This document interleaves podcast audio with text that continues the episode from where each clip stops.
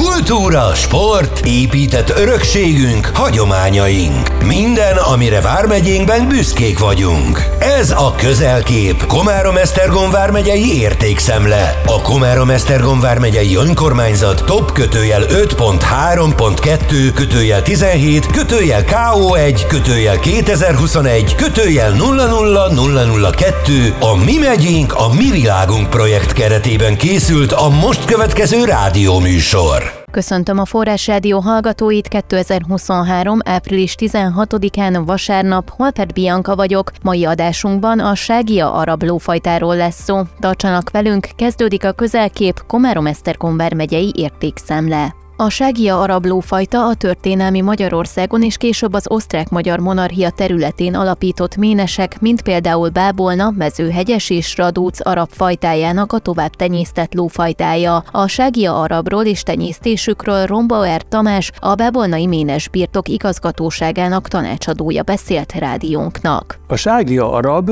egy olyan lófajta, amelyet tulajdonképpen hívhatnánk bábolnai arabnak is, hiszen 1978-ig ezt a fajtát tehát így hívták, hogy bábolai arab. Minden ilyen lovat bábolai arabnak, avagy sági arabnak nevezünk, amelynek apai vonalát valamely arab telivér alapította. Ezeket az arab telivéreket Szíriából, vagy Egyiptomból, vagy kereskedők útján vásárolták annak idején. Az anyai oldalon viszont a kanca családja vagy egy bábolnai, vagy egy radauci, ezt rádócnak hívták régen, most ez Bukovilában van, vagy egy mezőhegyesi kanca családra visszavezethető. Tehát ez a három méne Ménes Bábolna, Mezegyes és Radauc Ménes könyveire kell visszavezethetőnek lenni annak a lónak, amelyet sági arabnak, avagy bábolnai arabnak nevezünk. A fajta nagyon együntetű, színe főleg szürke, de vannak benne fekete, pej, sárga egyedek is. A szín az nem meghatározó, de tekintet arra, hogy régen a nemes emberek általában szürke lovat használtak, valamint a szürke az öröklődés episztatikus sorrendjében a legerősebb szín, ezért a szürke szín domináns a fajtában. Ugyanúgy néz ki, mint egy régi arab telivér, nagyon szép a fejük, szép nagy szemük van, nagyon jó a felsővonaluk, hihetetlen állóképes lovak, egészen finom szőrzetük van, és gyakorlatilag annyiban különbözik az arab telivértől, hogy szelekció útján elérték azt, hogy ez egy robosztusabb, erősebb munkára, mind nyereg alatti használhatat, mind a lovaglás szempontjából, mind fogatolás szempontjából sokkal alkalmasabb, mert nyugodtabb vérmérsékletű, mint az egykori arab telivérek voltak. Tehát ez szelekció útján érték el. Rombauer Tamás azt is elmondta, hova vezethetjük vissza a ságia arab lófajta kialakulását. Ugye 1789-ben a francia forradalom évében alapították Bábolnát, Sekon és József vértes százados javaslatára az udvari haditanács döntési alapján. Bábolna előtt három évvel alapították Mezőhegyest, és kellett egy olyan állomás Bécs és Mezőhegyes között, egy ilyen fiókménes állomás, amely összekötötte a monarchia fővárosát, ugye Bécset és Mezőhegyest. A Szapári családtól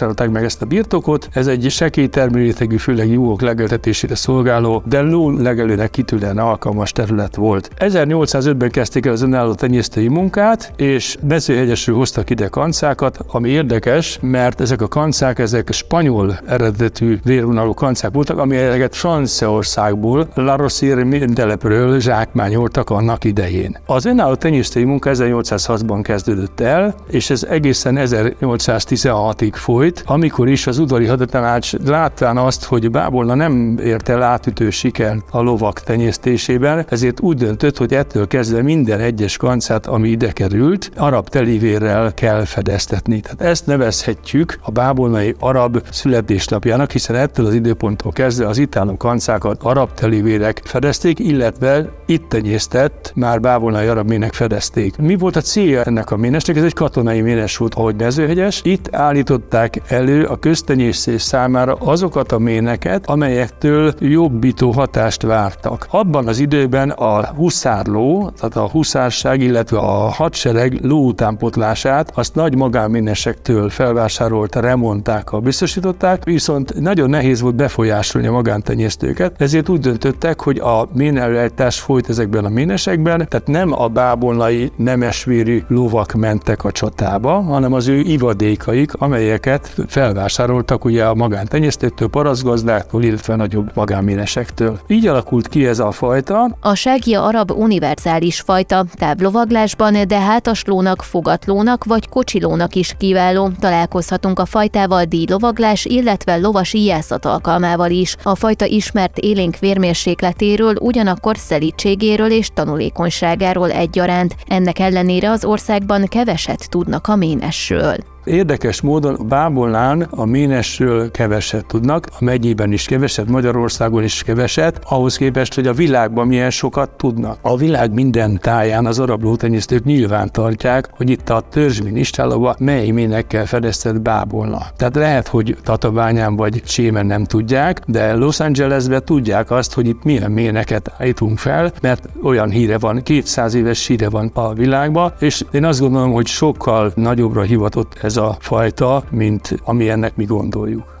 A bebolnai ménes birtokon a mai napig töretlenül tenyésztik ezt a különleges fajtát. 220 körüli a lólétszámunk, ugye volt 300 is néhány évvel ezelőtt. Gyakorlatilag a kanca állományunk az arab telivérrel együtt külön tenyésztjük a ságérabot, és külön vannak arab telivér kancáink is. A ménes kétharmada az a ságérab kancákból áll, egyharmada durván a arab telivérekből. Az arab telivér az mindig nemesítője a ságérabnak, illetve külön van egy tiszta egyiptomi vérvonalból néhány kancánk még. Körülbelül 80 lehetne az a kanca létszám, amelyet fedeztethetnénk, de éve évente 40 csikónál többet nem kívánunk előállítani, hiszen a felnevelés lehetőségei, illetve a piac korlátai azért ezekben meghatározóak. A 19. században kitenyésztett ságja arab lófajtát nagybecsben tartják mind a magyarok, mind a külföldiek egyaránt. Magyarország kormánya 2004-ben nemzeti kincsé nyilvánította a fajt. Ez volt a közelkép Komárom-Esztergom vármegyei értékszemle adása 2023. április 16-án itt a Forrás Rádióban. Köszönöm, hogy ma is minket hallgatnak, búcsúzik a műsorvezető Holpert Bianca.